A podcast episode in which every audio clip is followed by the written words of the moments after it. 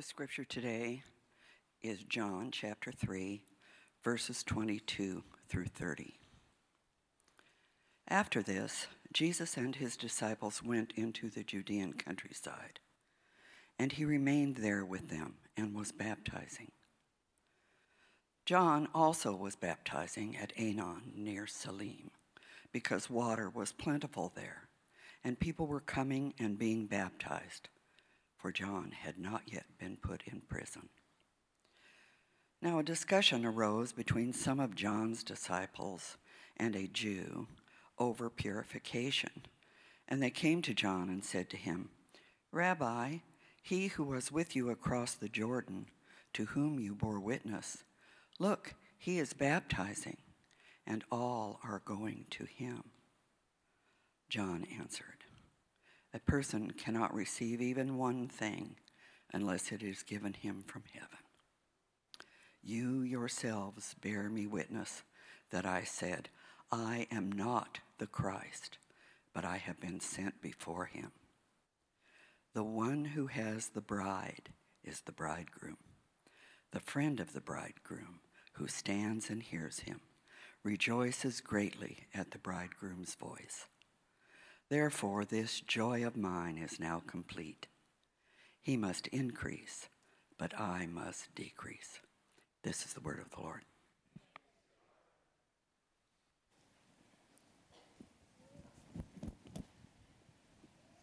Well, good morning, everybody, and I'm Tom. Uh, welcome to the Leawood campus. Uh, we're so glad you are here, and I have the joy of serving on our teaching team, and uh, just uh, really grateful you're in person today. Well, the film Amadeus, uh, if you have observed it, is a brilliant film. It was set in the 18th century of Vienna. And it tells a story, if uh, you are aware of this brilliant movie, it tells a story, a true story of court composer Antonio Salieri and uh, his intense rival, Amadeus Mozart.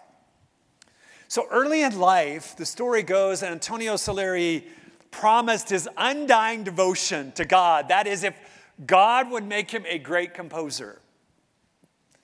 But the unimaginably talented yet morally reprobate Amadeus Mozart burst onto the scene, right? He overshadows everyone with his talent. And yes, he destroys Salieri's dreams of being this great and grand composer with the applause of the crowd.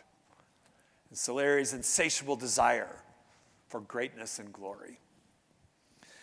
This movie, like I don't think anything else I've ever seen, portrays the downward spiral of toxic envy and our human heart's insatiable desire for greatness and glory. It captures the sense of Salieri's tormented soul. And uh, if you have seen the movie, you know that it has an opening scene that is quite compelling. Salieri tries to commit suicide and he calls a priest to offer confession for his seething hatred of his rival Mozart. And I think this film, again, confronts us with such powerful truths about our own hearts. That is, envy's deep darkness, its toxicity to the human soul, and its destructive power in human relationships. I think it's fair to say that one of the most toxic conditions of your heart and mine, of every human heart, is envy. And so too are its close, prideful siblings of jealousy and vain glory.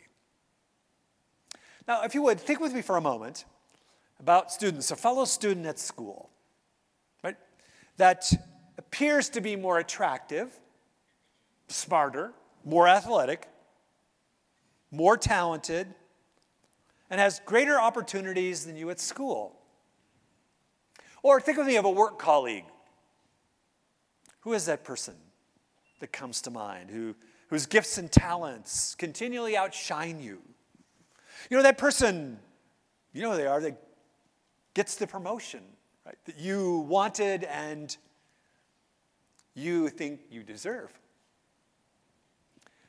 So let me ask you are you truly rejoicing in their successes? Or are their successes something that you increasingly resent? Or how do you respond? We all get these. To that family who, during Christmas, send the perfect picture of their family, right? And their Christmas letter hails the most remarkable, above, super above average children with their stunning achievements. Right? See, isn't it very easy to idealize and long for what is out of our reach? Envy and jealousy comes knocking, does it not? At each one of our heart's door. And let me be transparent. Pastors, and you know this, are no exceptions. The big elephant in the room of many pastor or clergy gatherings is the envy and anxiety driven comparison of size of church, budgets, preaching talents, speaking opportunities, and publishing success. And when you peek behind the professional shiny curtains, some of the most damaging clergy scandals across the broader church and church meltdowns that are increasingly visible to us today are driven by the fragmentation of life, seduction of power, prideful envy, and the ever growing cult of celebrity vainglory. I would suggest that most likely each of us will have a bit of a Mozart in our lives. The question is, how will we respond when toxic envy and jealousy comes knocking at our heart's door. I do have good news for you in the midst of that dark subject. There is an antidote to the poisonous, heart toxic nature of envy and jealousy. What is that antidote? If you have a Bible with you, turn with me to the Gospel of John in the New Testament, chapter 3. Now, if you've been a part of our conversation as a church family, we are exploring John's brilliant and amazing gospel. Last week, as we entered into chapter 3, we encountered brilliant Rabbi Nicodemus, who comes to brilliant Jesus, Rabbi Jesus, in the evening and has a conversation centered on what saving faith is and why it matters so much. So keep that in mind as we continue down the road of chapter 3 we are going to discover that saving faith beckons us down the path of Christ like humility. That is, y'all, the antidote, the only antidote to envy and jealousy. So, if you're following along, beginning in verse 22 of John 3, the gospel writer John, there's a lot of Johns we're going to talk about here. There's John the Baptist and John the gospel so writer, so I'll try to keep that uh, in front of us, but he speaks of another John, the gospel writer, as John the Baptist. What we do see right away in the context is Jesus' popularity is rising fast, like super fast. And John's, the Baptist popularity is declining super fast. Of course, not everyone is happy about that. And we are told in verse 26 that some of John the Baptist's disciples come uh, to John the Baptist and say, literally, hey, they're all going to Jesus. It's like, in our context, Jesus is getting all the press. Jesus is going viral, right? He's everywhere on social media and he's the Twitter king. This is the picture. So, how does John the Baptist respond? His response is stunning. And this is where John the writer wants us to focus this morning. We have in front of us an inspiring and instructive portrait of humility that is stunning. And the three observations I think this text brings to the surface that I'd like us to focus on this morning. Verses 27 through 30. The first observation is this Humility grows when all of life, all of our life, all of your life is seen as a grace gift. Look at verses 27. John answered, this is John the Baptist, answered, a person cannot receive even one thing unless it is given to him from heaven. Now, notice with me that in John's response, there is not even a hint of jealousy or envy. There is no comparison, no sense of rivalry. Instead, there is just grateful affirmation. Because John looks to the sovereignty of God here, right? Complete sovereignty of God over everything. It's what helps him understand Jesus' popularity, but also his lessening popularity. There is no sense of deserving entitlement here at all. At the heart of humility, we must grasp there is a clear recognition that God is God and we are not God. That God is absolutely, ultimately sovereign and in charge. But isn't it true, friends, how easy it is and perilous it is to pridefully pretend that somehow we are God? Right? We don't usually say that explicitly, but we often operate like that, right? How easy it is to confuse our rightful human agency with God's ultimate sovereignty. Now, think with me for a moment. Do we daily recognize everything we are, everything we have, the very air we breathe, as ultimately a grace gift from God Himself, from His benevolent heart and hand? And, and again, on that, do we recognize God's sovereign hand over the lives and circumstances of others? Particularly when they have been entrusted with amazing abilities and talents and success. And so, what we see first in this brilliant portrait of humility that John, the gospel writer, shines on John the Baptist is that humility grows when all of life is seen as a grace gift. But notice where this text goes, and it's the second observation about humility. Humility also grows when Jesus becomes more and more. Look at verses 28 through 29. John the Baptist continues, You yourselves bear me witness that I said, I am not the Christ, that means the Messiah, but I have been sent before him. The one who has the bride is the bridegroom. The friend of the bridegroom who stands and hears him rejoices greatly at the bridegroom's voice. Therefore, this joy of mine is the idea is overflowing, it's complete, it's full. Now, do you notice how John the Baptist simply points joyfully to Jesus? And in doing so, John embraces his own particular calling, and that is specifically being a forerunner. This is what the biblical text is. Think of it like this the John the Baptist is to lay the red carpet for Jesus to walk on. I love how John the Baptist deploys the metaphor of weddings. Don't you love weddings? At least most of them. As, pa- as a pastor or clergy person, I love weddings. I've done a lot of them. See my gray hair? I've done a lot of them. And I love every one of them, mostly. There are a few that, well, are challenging. There's some crazy things that happen at weddings, and one of the crazy things about pastors or clergy getting together is to talk about wedding crazies. I just want you to know that. Like, the craziest in my time was the father of the bride who actually stood by the altar and t- picked up his cell phone for a call during the ceremony when he was handing off his daughter. True story. But weddings, for the most part, are joy filled. They really are. They're filled with joy, and I just love to bask in them. And one thing about weddings, a cross cultural context, is you can count on at least one thing that the focus of the wedding is the bride and the bridegroom, right? Yeah. But there is a special place of honor, and certainly in the first century culture and in the culture today, is being the matron of honor or the best man. And John the Baptist is basically saying, hey, yo, I'm, I'm like the best man to Jesus.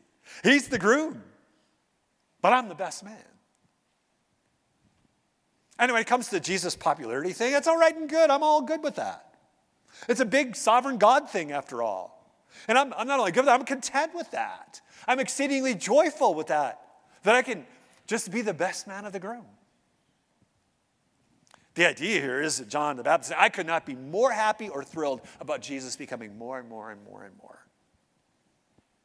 And when we walk back in time, in the frailness of our own humanity, put on the sandals, in John the Baptist's feet, we begin to be overwhelmed with awe at John the Baptist's extraordinary humility.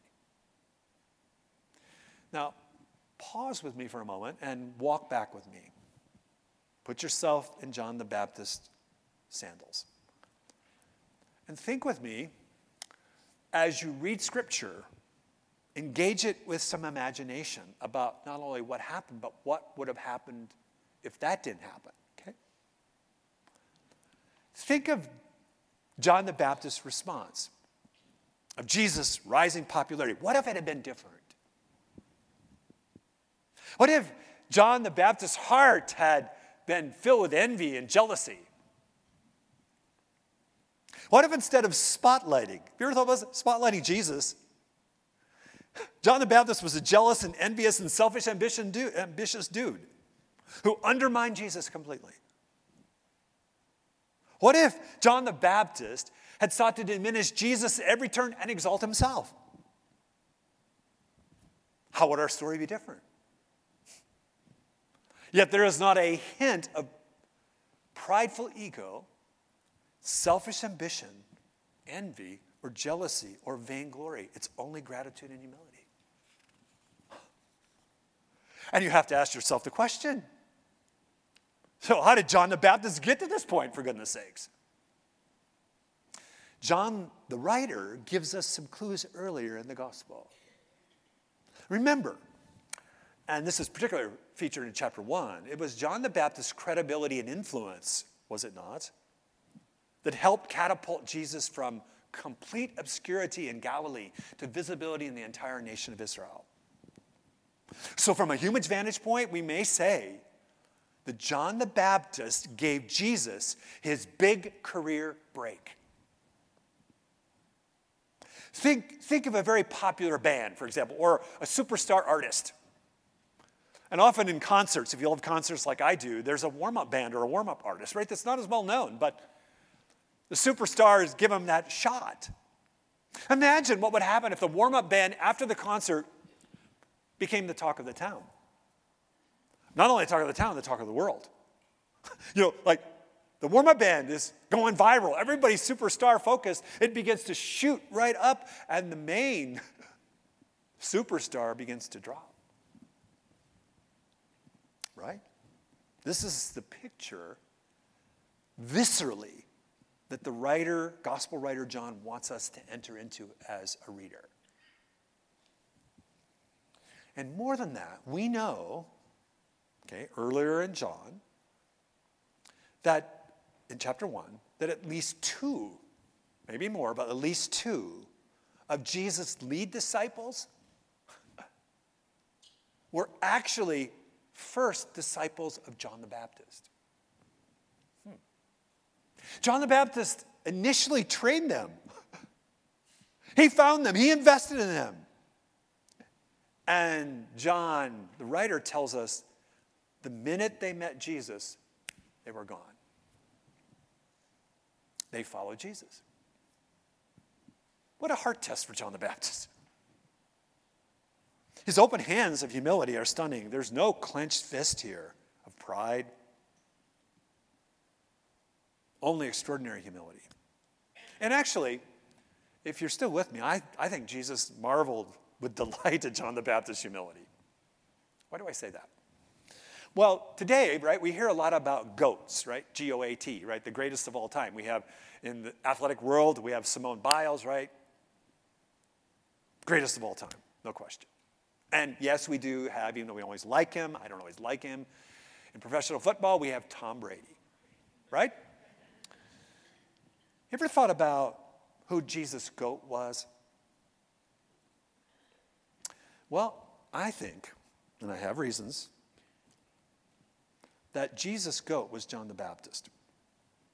Why do I say that? In Matthew's Gospel, St. Matthew's Gospel, chapter 11, Jesus says these words as he compares John to the least in the kingdom. He says, Truly I say to you, among those born of women. That's pretty inclusive, don't you think? Right? Wouldn't you say that's just about everybody? There has risen no one greater than John the Baptist.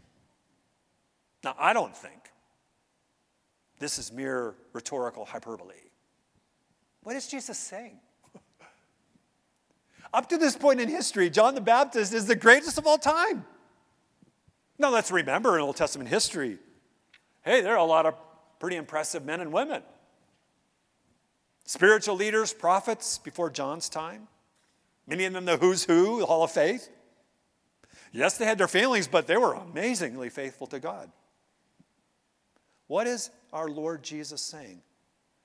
Not one of them could it be said, as Jesus said of John the Baptist, among these born of women, no one has arisen greater than he.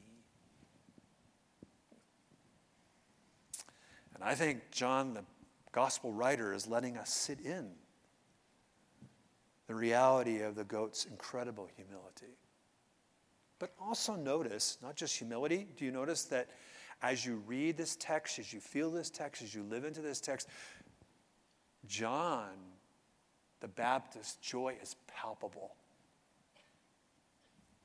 Let's not miss also that John's words here reveal his prophetic anticipation of being a part of a joyful future wedding day. When all followers of Jesus, his bride, the church, will experience the joy of eternity with the triune God in the new heavens and earth. After all, this picture is written also by the gospel writer John. The last book of the Bible is written by the gospel writer John, who paints that future wedding day in the future wedding of the Lamb. Hmm. What do you think the gospel writer John is doing here? Brilliant, stunning. So, a growing humility, right, builds in our lives when Jesus becomes more and more. Humility moves deeper in the fabric of our souls and hearts. And as it moves deeper, greater joy surfaces. Now, we may think joy and happiness comes from another path, like human praise, right? Or achieving greater visibility or greater success. Yet Jesus tells us through John's words the joy becomes more when we become less and he becomes more. So, the first observation on humility is what? Humility grows when all of life, all of your life and my life, everything is seen as a grace gift. But secondly, humility grows when Jesus is more and more. But lastly, notice where the crescendo of this literary section, it's called a pericope or a section in literature. The climax, the literary crescendo is verse 30, no question. And verse 30 is simple but to the point. John the Baptist says, He must increase, but I must decrease. In this resounding literary crescendo, we have articulated for all of us the essential foundation of all spiritual formation. Eugene Peterson, in his paraphrase of verse 30, puts it this way in context. This is the assigned moment for him to move into the center, that's Jesus, while John the Baptist, I slip off to the sidelines. In essence, John is getting out of the way for Jesus to do his work. That is what humility does. Now, notice also, for those of you who love literature, from a literary perspective of the entire book of John, verse 30 is embodied here in structure. For example, in John's gospel structure, John the Baptist virtually fades into the background of obscurity while Jesus emerges on the center stage. Here in the Gospel of John, apart from a short cursory mention in chapter 4, verse 1, this is the last time John the Baptist appears in the Gospel of John by intention. In essence, these are John the Baptist's last recorded words, which again across culture highlights their vital importance. What are they? He must increase, but I must decrease. And I may suggest for your consideration these words might well be the banner over all spiritual formation into greater Christ likeness. Dallas Willard, as he brilliantly does, frames humility as the foundation, the foundation of all virtue. He writes these wonderful words in a fantastic book called A Renovation of the Heart. Next, what? Got a verse? Okay, I'll quote her here. Humility is the framework within which all virtue lives. If growing Christ like humility is the antidote to toxic envy and jealousy, it is a foundational building block of spiritual formation. So, how do you, how do I grow in Christ like humility? This is the intense and focused question of our application this morning.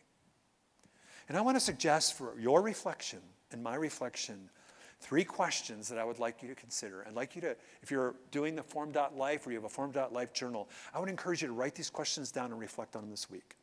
Three questions. How, first, is Jesus increasing in my life?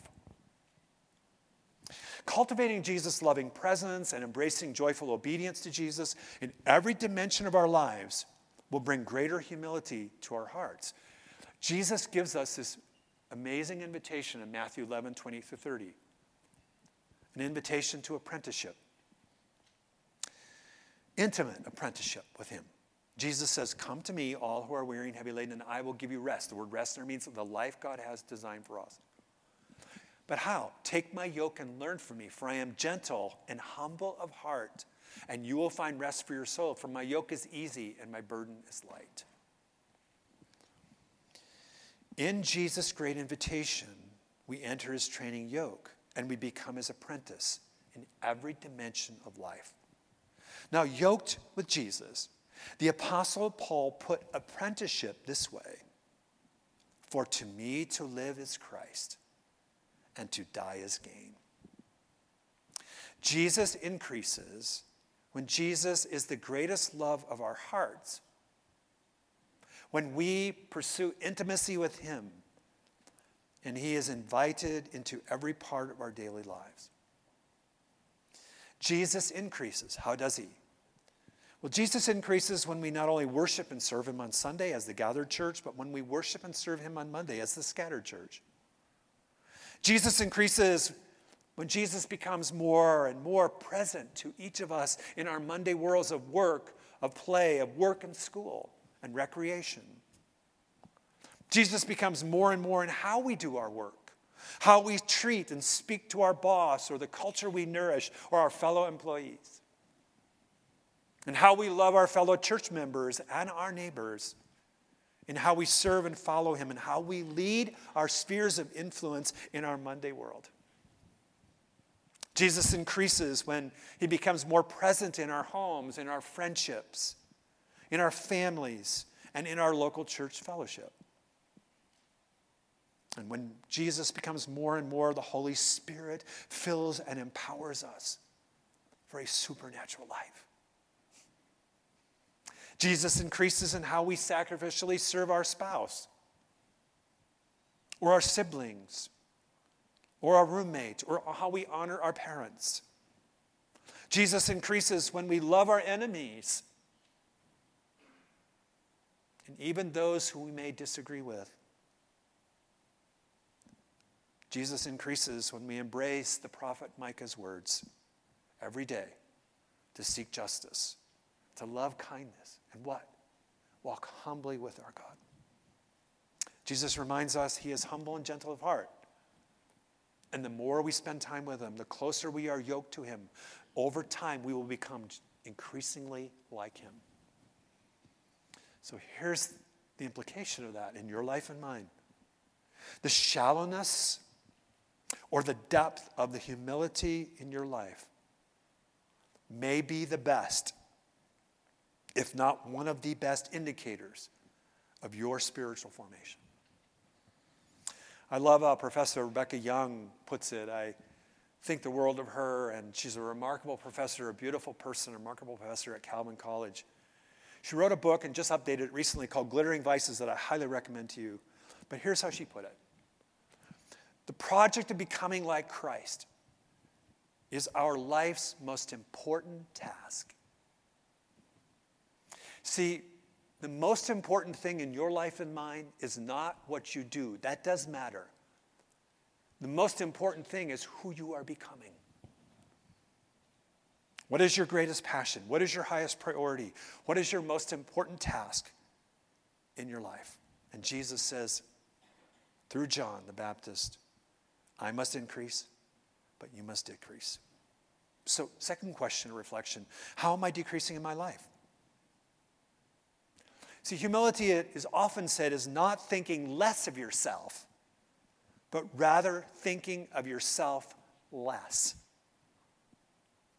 And the scriptures call us to daily wrap our hearts and minds and bodies and relationships in the virtuous garment of humility.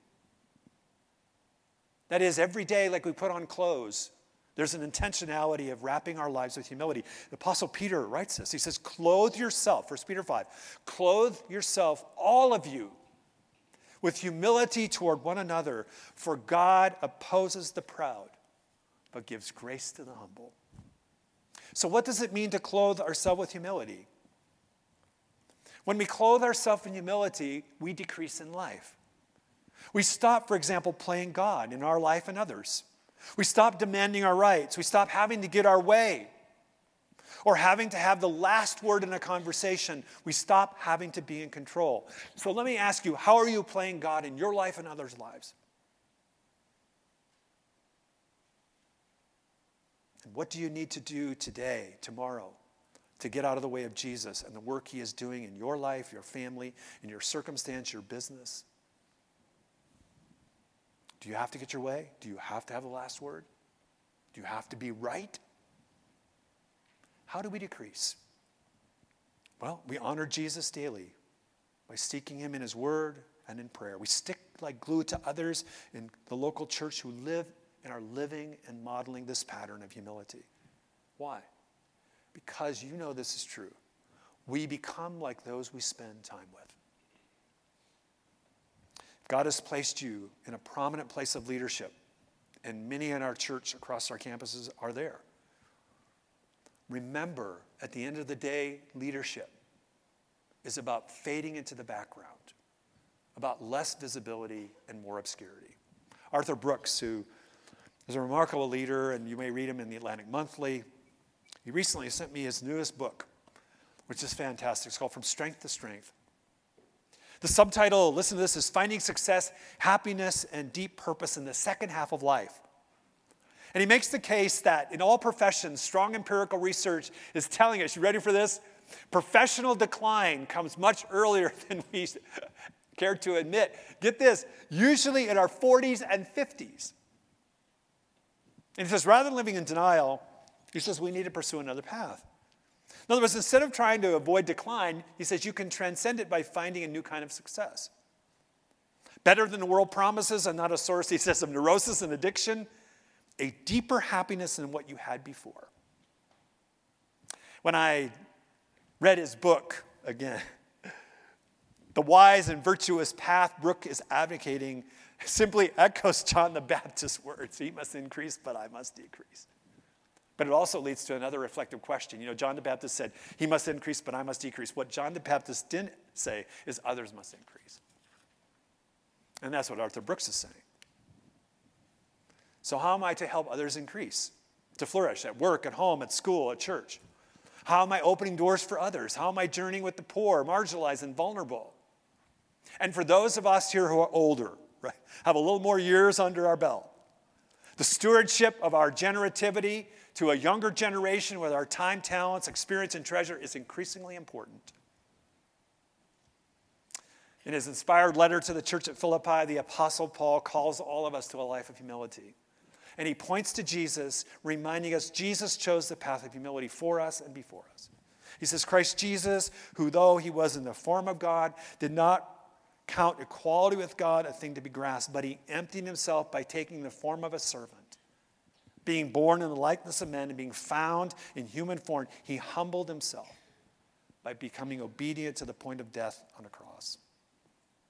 Jesus chose the path of humility before us and for us. And the good news of the gospel for each of us is a life of humility we are called to embrace and increasingly indwell has been made possible because of what Jesus has done for us through his atoning sacrifice and his death defeating resurrection. Jesus, in breathtaking humility, lived the life we were designed to live and died the life we deserve to die. And when we embrace his generous gift of saving faith, what does Jesus do? He beckons us to walk the path of increasing Christ like humility. That humility is the antidote, the only antidote to the dark and destructive heart toxins of envy, jealousy, selfish ambition, and vainglory. Let's pray. Father, open our hearts and minds to the teaching of your scriptures. I think, Lord, of that middle aged monk who wrote these words anonymously Riches I heed not, nor man's empty praise. You are my inheritance now and always. Now and now only, first in my heart. High King of heaven, my treasure thou art. O Lord, lead us down a path of greater humility for your glory and for love of our neighbor.